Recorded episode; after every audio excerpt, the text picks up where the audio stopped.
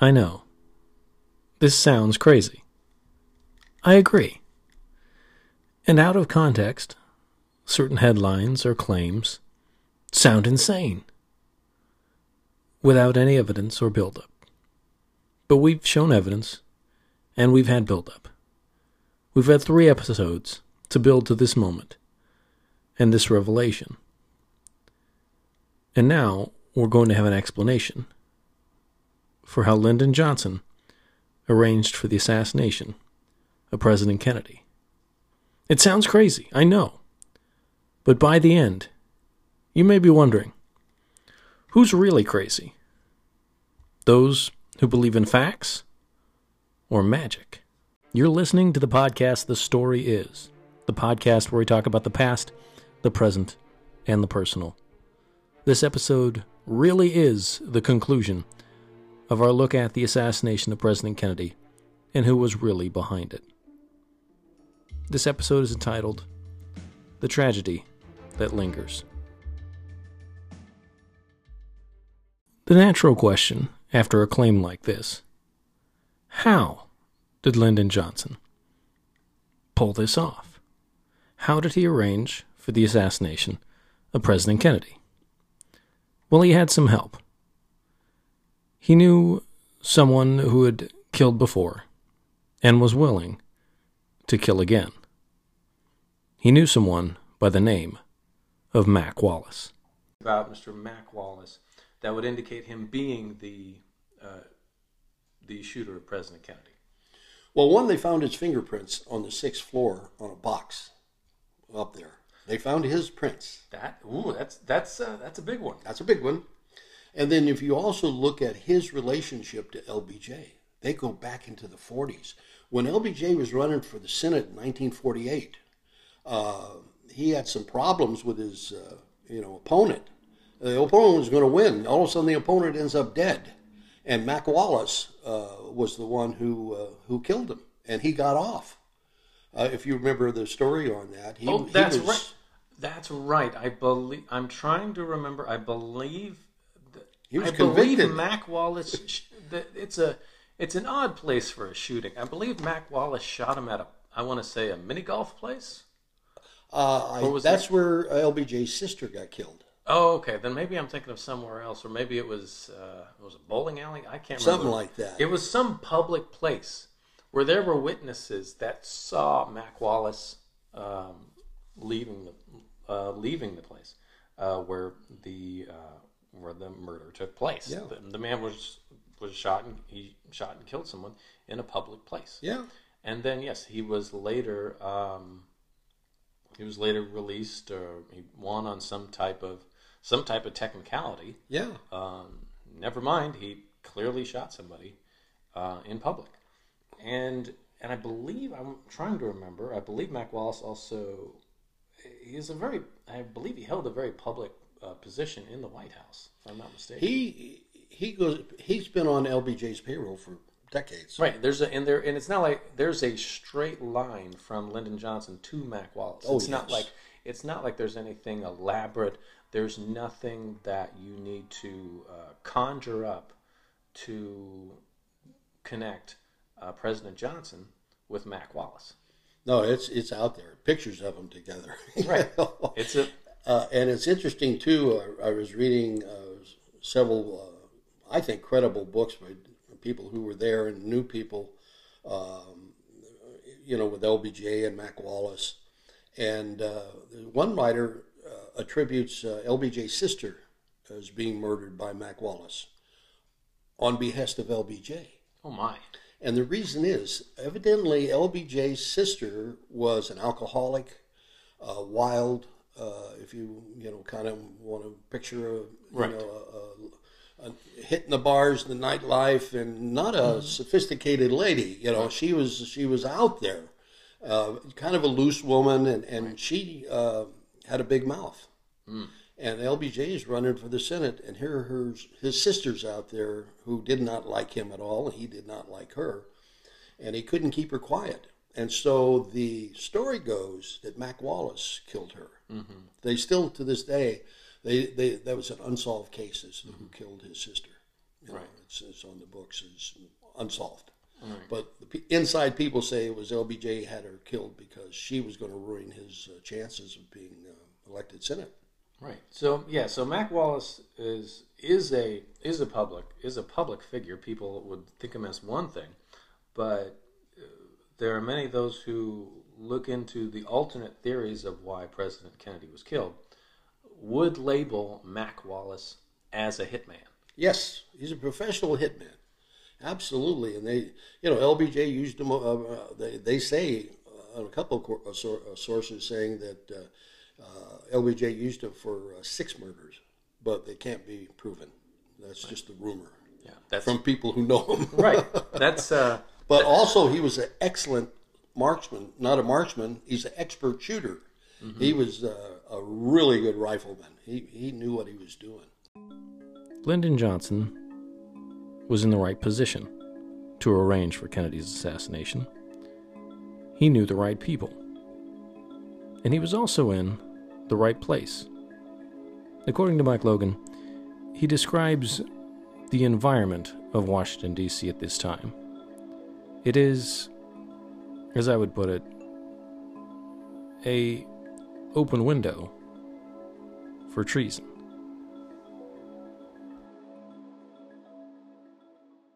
Think about it. He'd been in Washington for a number of years. Washington is one of the most corrupt places on the face of the earth. You talk about a deep state rat's nest. That's it. Everybody knows it. There's, you know, there, there's a government behind the government and people in power that we don't even know about, but he does. I mean, he's in the end. He knows who's the crook and who's who can who can help him. Uh, J. Edgar Hoover hated John F. Kennedy, so okay, he could he could probably get uh, Hoover, you know, to help in the uh, lack of investigation after the fact. Uh, so that was no problem. He, I'm sure he knew lots of people in the CIA that he could talk to, and they get together and they work this out. Say, look, at here's what's going to happen. He's going to destroy the CIA, and he's going to destroy, do this, this, and this. We've got to stop him, and uh, you know, for the country's sake, you know, play on that patriotism. You know, not that uh, you know on the other way, like, hey, I'm going to jail. We got to stop him. It's like, hey, our country needs to stop this man. If he gets reelected, he's going to do away with with the CIA. He's going to uh, pull out of Vietnam, and you know we, we don't we need to defeat communism over there before you know domino effect before it comes here. So for the country's sake, we need we need to get rid of him. So on that standpoint, he could recruit you know some people, and I'm sure it would be no problem to recruit people in CIA who um, have no morals, you know, and uh, would just love to be able to be part of. Uh, you know, something like this and get uh, promoted afterward by LBJ. Say, look, at when this is over with, you're going to be station chief in Uruguay or whatever, you know. So I don't think it'd be that hard to recruit, you know, some powerful people in the government. Citing again that same Rolling Stone article from last episode, E. Howard Hunt laid out the outline for the entire assassination conspiracy. He told his son, and they put together a diagram of all the people involved. Hunt said the mastermind was LBJ, who hid behind layers of protection. The names he mentioned in addition to LBJ were Cord Meyer, David Atlee Phillips, Antonio Veciana, William Harvey, John Roselli, Frank Sturgis, David Morales, and a French or Corsican assassin. According to Hunt, the reason why there are no straight lines to Lyndon Johnson is because he made it that way. He layered it so that there was never a direct line between the assassination and him. There were always someone else involved, someone to act as a buffer. So, the next question is why would Lyndon Johnson do this? Well, he had plenty of motives, as we'll see. Be true. Uh, E. Howard Hunt on his deathbed, and you, it, it was a YouTube videos on his deathbed talking about Yes. And he said LBJ was behind everything. Mm-hmm. Everything was organized and, and uh, put in motion by LBJ. And uh, I, other people too, and things I've researched, yeah, I agree. LBJ was behind this for multiple reasons. Mm-hmm. One, uh, he was under investigation uh, with his uh, his business partner uh, Billie Sol Estes in this scam in Texas, and he they scammed people out of millions of dollars and selling them uh, agricultural stuff that didn't exist, you know. And uh, anyway, he was uh, in, under investigation for that, and he was about ready. He was so close to getting indicted, and the evidence was overwhelming on, against LBJ. He was going to go to jail. Number one. Number two, uh, the election was coming up, and Kennedy had already indicated he's not going to be on the ticket, you know, because he's going to be in jail, you know, that uh, LBJ can't be on the ticket. So he's got a problem here.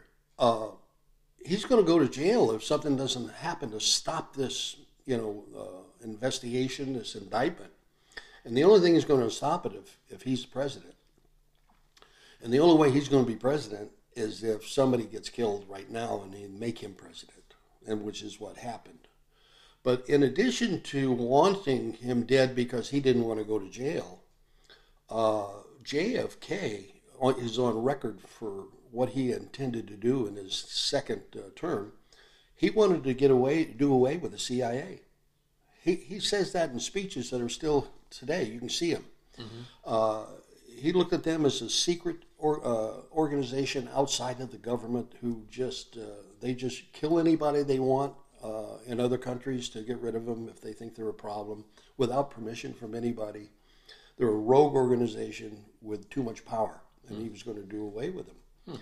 Well, if you're in the CIA and you've been there for 20 years and this is your baby, and this guy's going to dismantle your organization, uh, and you're the CIA, you're going to get rid of him. You know, that's the only way you're going to stop this guy. So you had LBJ, you had the CIA wanted him out of there, and then you've got Big Oil. Big Oil, uh, which was friends with uh, LBJ Murchison and his buddies, are they're they're uh, they're like the Bill Gates uh, of that time, the richest people in the country, and they made their money on oil. Well, where they make the most money quickly is during wartime. Uh, Vietnam was making them 1000000000s uh, you know, supplying fuel, oil, supplies, everything, you know, jets over there. Uh, Anyway, they're making billions of dollars, uh, you know, for this uh, war in Vietnam. Um, Kennedy said he wants to pull our troops out. Right. You you know, we're not going to go into Vietnam anymore. Uh, it's not our fight. So uh, they were going to pull pull the troops out and stop that conflict, that war in Vietnam, which in turn stops Big Oil from making billions of dollars. And Big Oil and, and LBJ were, you know, best of friends. So you got LBJ not wanting to go to jail. You got CIA not wanting to be disbanded. You got the big oil companies who didn't want Kennedy in there because they're going to kill the golden goose. So you got all these three things going against them, and they're all they're all um, together in this conspiracy to get rid of him. And so that that's who I think you know is behind all.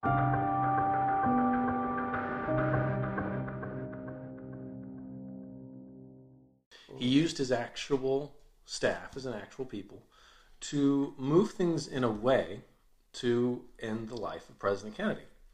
Um, because I want to show you some, uh, let's see some things here.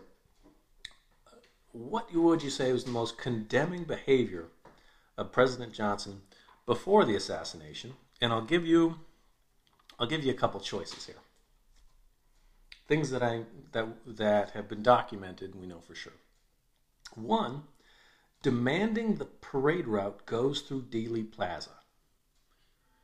As I understand it, it was his staff who organized the parade route. Yes. And there was a huge argument Yes. over the parade route that it had and that and he uh, ar- he his staff argued it had to go through Dealey Plaza. Yeah. Never mind, there were others saying that was a terrible idea. Awful. There are thousands of windows. Yes.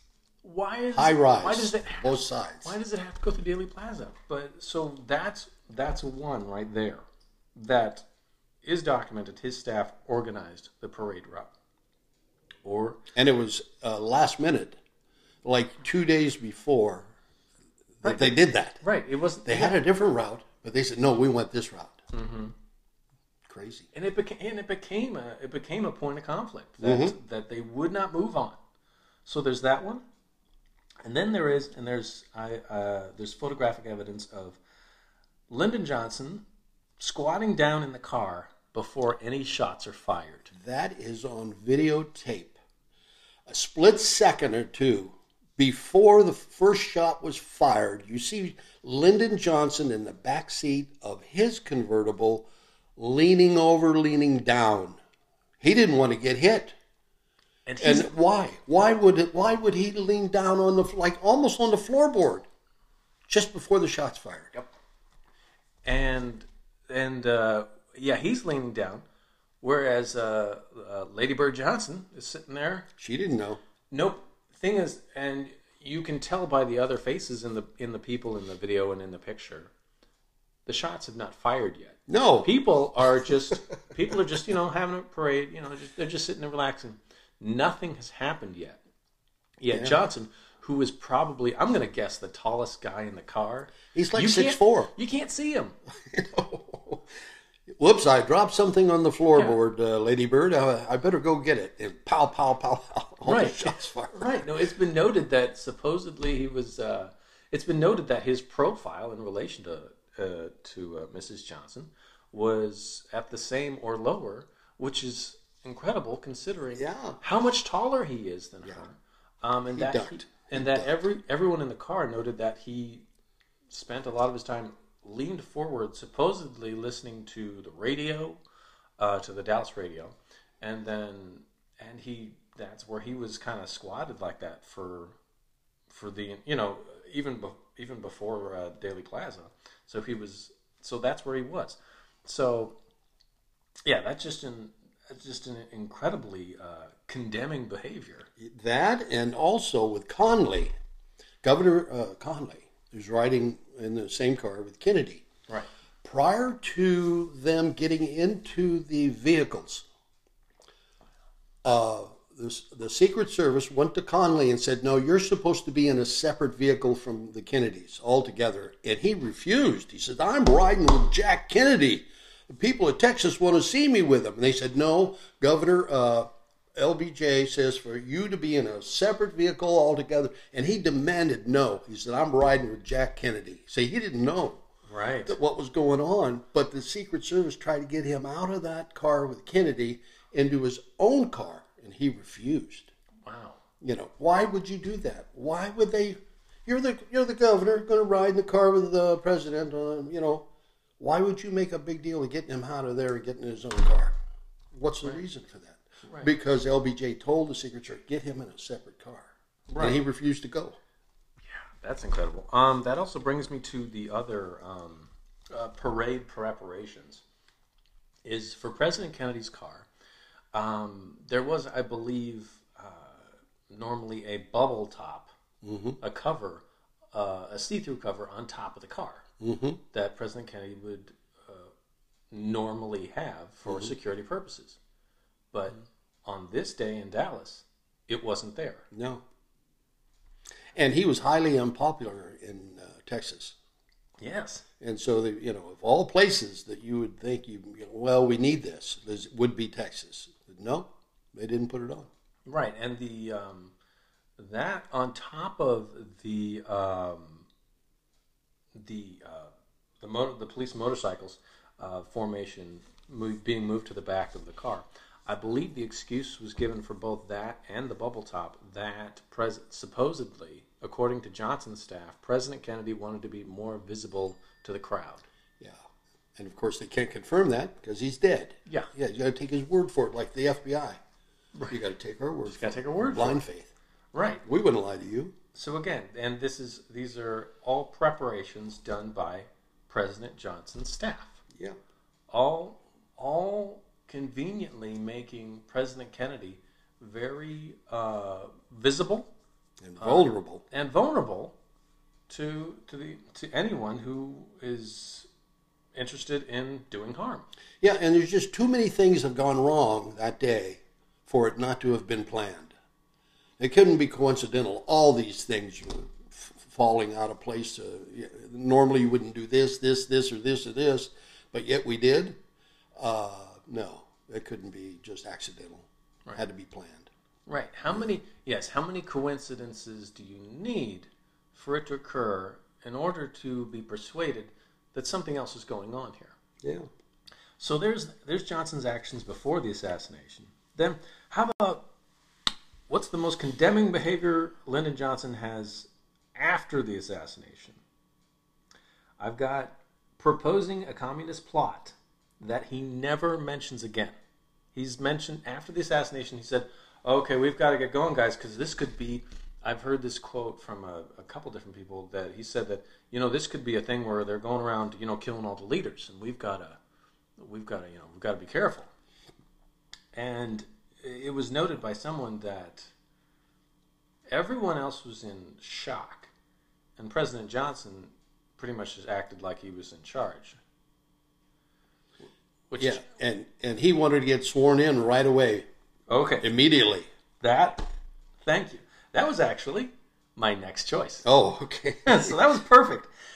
Uh, he delayed leaving. He delayed the plane from taking off until he was sworn in. hmm which uh, in a, this was also pointed out to me because of the line ex- line of succession does not actually need to happen.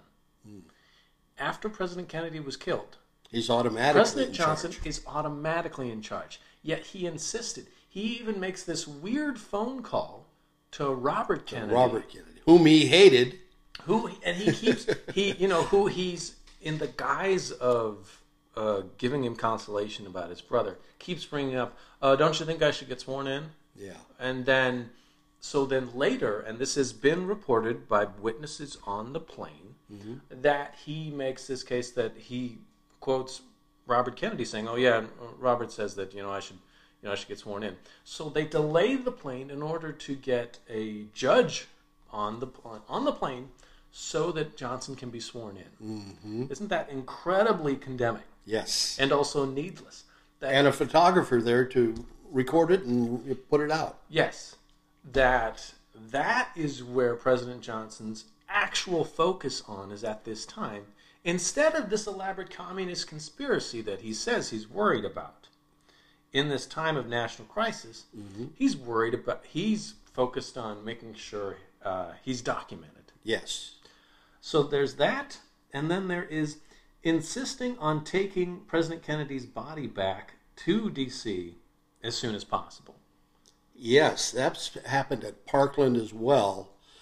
It is the it's the law in Texas that if somebody is murdered or shot, that the local authorities and the local uh, coroner's office must do an investigation, and an autopsy must be done by the you know the police coroner. Uh, that's their law, and so when immediately when the uh, physicians pronounced uh, Kennedy dead, he said he's officially dead. They wheeled him out. You know, well, right after Jacqueline Kennedy came, they brought Jackie in. She was uh, just outside the door, sitting on a folding chairs. And this is kind of interesting too. They brought her in, you know, to see uh, Kennedy before they wheeled him out. She took off her wedding ring and his wedding ring and exchanged them. Wow. I guess she had to put hers on his little finger, but she took his ring. And then he had his bare foot hanging off out from under the sheet. She kissed his foot goodbye because his head was, you know. Right. And so then she left the room, and the uh, priest gave the last rites. Then they wheeled him out, and they're getting him out. They're going to take him to the airport, and the the coroner, physician of the hospital who does the uh, autopsy, says, "Wait, you can't take you can't take him out by law. We have to do, you know, uh, an autopsy here." And they said, no, we're taking him to Washington. Get out of the way. He said, no, you know, you can't do that. And then the Secret Service pushed him up against the wall and said, we're taking him. Get out of our way. And so they physically pushed him out of the way to take the body. And they scurried him out of the building onto an ambulance and supposedly went, you know, to the airport, uh, you know, at that point. But which was totally bizarre. Right. Be- and also, uh, someone else has brought this point up to me uh, in, in my research. Who has the authority to make this request of the Secret Service at this time to demand President Kennedy's body moved? LBJ. Who, there's no one else. They want that body out of there, you know. Uh, had the well, this is another thing too. When they took his body to Bethesda, I think, for the official autopsy,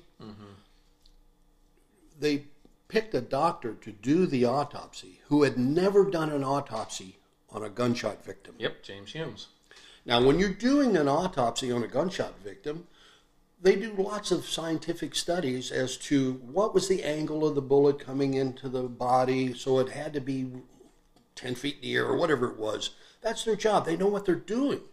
You know, the, the, the guy in Dallas, Parkland, had done hundreds and hundreds of, of uh, traumatically killed people. He knew what he was doing. He would have a very thorough autopsy done and say he'd be able to explain all the entries and exits and all this. The guy they got at Bethesda had never done it. He had never done an autopsy. He was a pathological doctor who who would study slides of you know stuff that came into the lab. And so why would you have this guy do the autopsy of the most powerful person in the world? He didn't know what he's doing. So that's who did the autopsy, you know, of him. So it just stinks to high heaven uh, what they were doing here. And then the autopsy photographs didn't jive with Parkland Right. you know, and uh, and it, uh, um, you know, it's just there's, there's just so many things that are bizarrely, bizarrely gone wrong, not to be a coincidence or an accident. Right. it has to be planned. Right. Again, we add, we're adding another boulder to the mountain of coincidences mm-hmm. Mm-hmm. that are happening here. I still have one more choice of odd behavior by Lyndon Johnson after the assassination. This one's during the Warren Commission. Submitting a letter and not testifying at the Warren Commission. Yeah, And not like a sworn letter. He just submitted a letter. yeah. Take this for my word. This and not and instead of having to to give a witness under oath. Yeah, exactly. Now, if you're the Warren Commission, it's your job to investigate this, you wouldn't accept that. You say, no, no, no, no, no, you're going to have to come in. We have to put you under oath. But no, they didn't do any of that because they're not. They weren't investigators. They're politicians, handpicked by LBJ.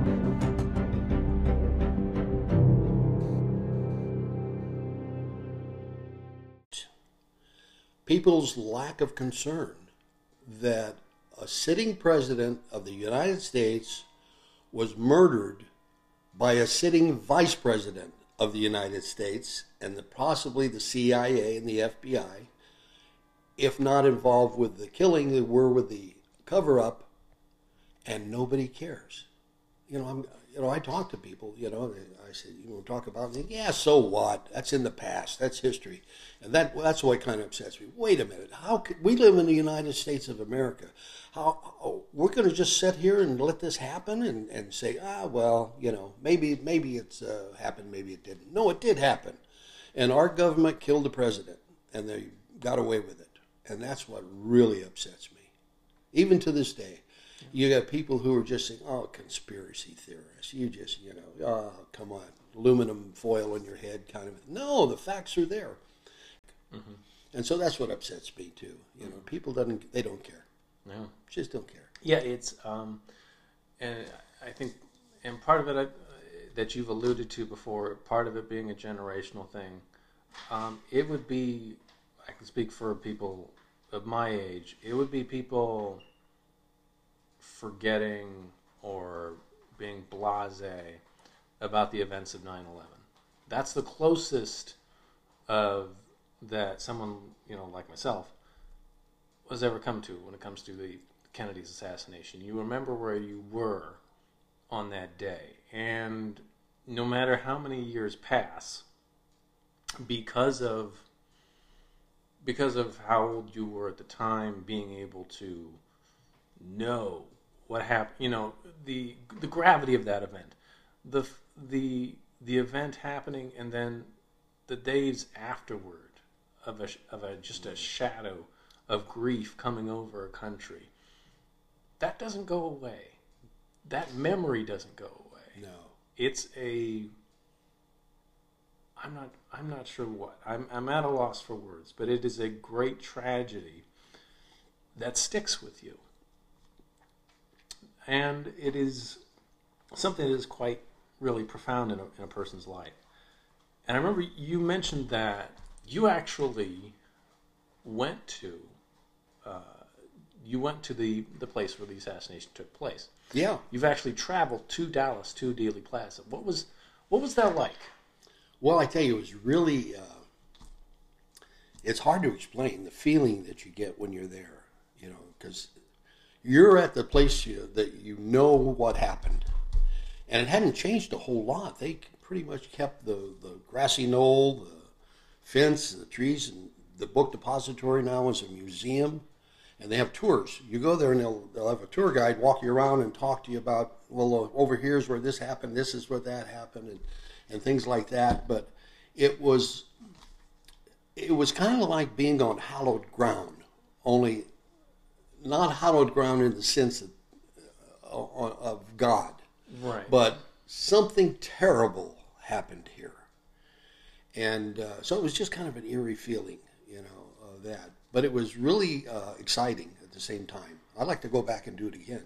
And they've got a six uh, floor depository. They've kept it the same with the boxes stacked just like it was, and the window there. And you could go up to it and look right into the window where supposedly that's where the shooting took place. And um, it made me very sad. It was very, uh, uh, you know, teary-eyed, you know, being there. But uh, it, it's worth going to if you have any interest at all in what happened. You know, uh, it, it's really interesting to do that. But um, it just uh, makes you very somber too. You know, Yeah. As I say, hallowed ground in the sense of, you know, a, a president was killed here, mm-hmm. and the people got away with it. Right. You know, it's like going to My Lai in Vietnam where the massacre happened. You go, mm-hmm. wait a minute, this is a horrible place. What happened here? Mm-hmm. And you just feel it. You know, but uh, yeah, yeah, we went there.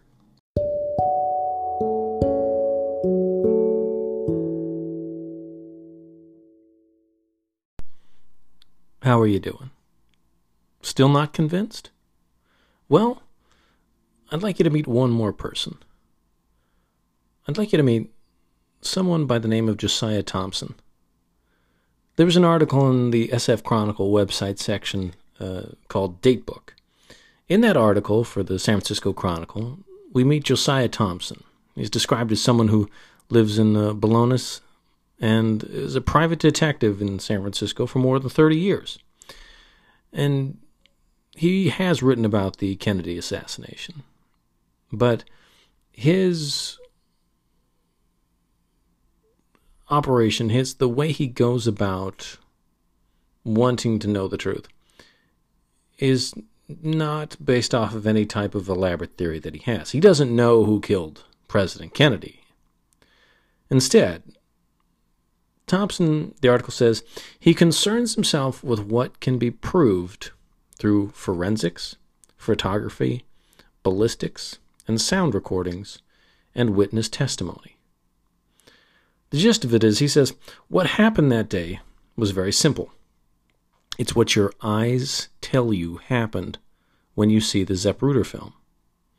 The sequence of events, according to Thompson, is that there were five shots fired. He did this uh, based off of sound recordings and and his research into this. He says he says there are three bursts. First, Kennedy was shot in the back. Then came the fatal shot from the right front. And finally, less than a second later, Kennedy was shot in the back of the head.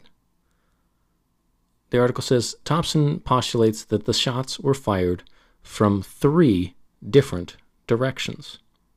Now, Thompson, he backs up his findings with analysis of dictabelt recordings and with full color enlarged images taken from the Zapruder film.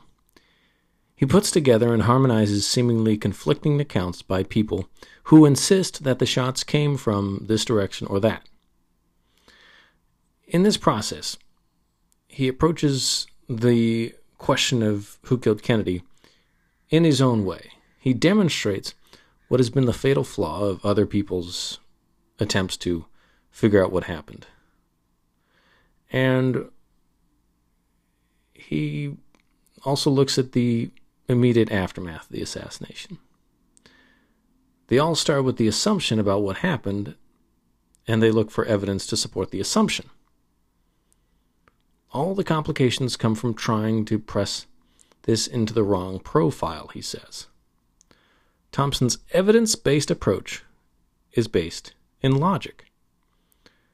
Kennedy's assassination happened in only one way. Therefore, all the evidence should point to the same conclusion.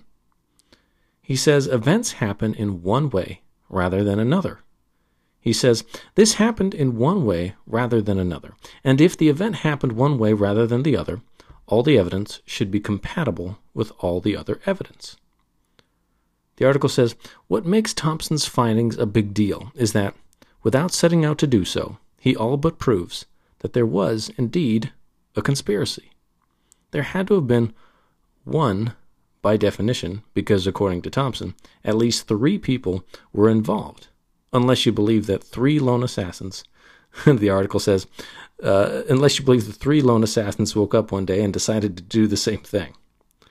Thompson further suggests that the very effectiveness of the assassination argues in favor of professionals, not amateurs. That's the one as- that's one of the aspects that is so simple in this case, that is so obvious. It worked, he says. He's dead. Now, I need to remind you again, as we end this episode. I don't believe in conspiracy theories. I don't think there are shadow governments, boogeymen, Loch Ness monsters, or a flat earth. I believe my eyes and what I see in the Zapruder film of the assassination of President Kennedy. I believe three different directions of shots, by its very existence, meets the definition of a conspiracy to commit murder. I believe in the laws of physics when Arlen Specter tries to say that a bullet traveled from the back of Kennedy to his throat and then hit Governor Connally in the back. I believe people who killed once can be hired to kill again. Shadow governments? A deep state? No. But who else but LBJ had the means, motive, and opportunity to arrange such a horrible event? I believe ambition and corruption can lead to murder. Does what I've presented still sound crazy? Well, the alternative asks you to ignore your eyes, the accounts of eyewitnesses, the facts, and asks you, instead, to believe in a magic bullet. Now that sounds crazy. I bring this up because we live in a world where there are those who tell us not to believe your eyes and your ears. Don't believe your eyes when it's obvious someone's been killed in the streets. Don't believe your eyes when it's obvious that a riot at the Capitol is not a tour. Don't believe your eyes and your ears when it's obvious we are in a violent, divided world, in great need of peace and unity. In a time of Photoshop and deep fakes, we need reminding to believe the truth when we see it. The great enemy of the truth is very often not the lie, deliberate, contrived, and dishonest, but the myth persistent, persuasive, and unrealistic.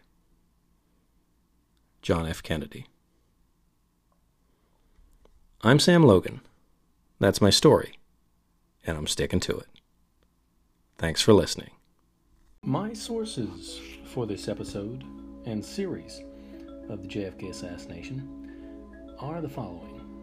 The SF Chronicle Datebook article, Josiah Thompson is back to tell us that what really happened to JFK in 1963. The book LBJ, The Mastermind of the JFK Assassination, written by Philip F. Nelson. The Kennedy Assassination, What Really Happened, A Deathbed Confession, New Discoveries, and Trump's 2017 2018 document release implicates LBJ in the murder by Jerome A. Kroth. RollingStone.com's article, The Last Confession of E. Howard Hunt, The Ultimate Keeper of Secrets, regarding who killed JFK, by Eric Hedegaard. And SpartacusEducational.com for my information about Jean Hill. I hope you'll download next episode. It is the season finale, where we'll look at two stories, two presidents, and two pieces of cheese. That's next time.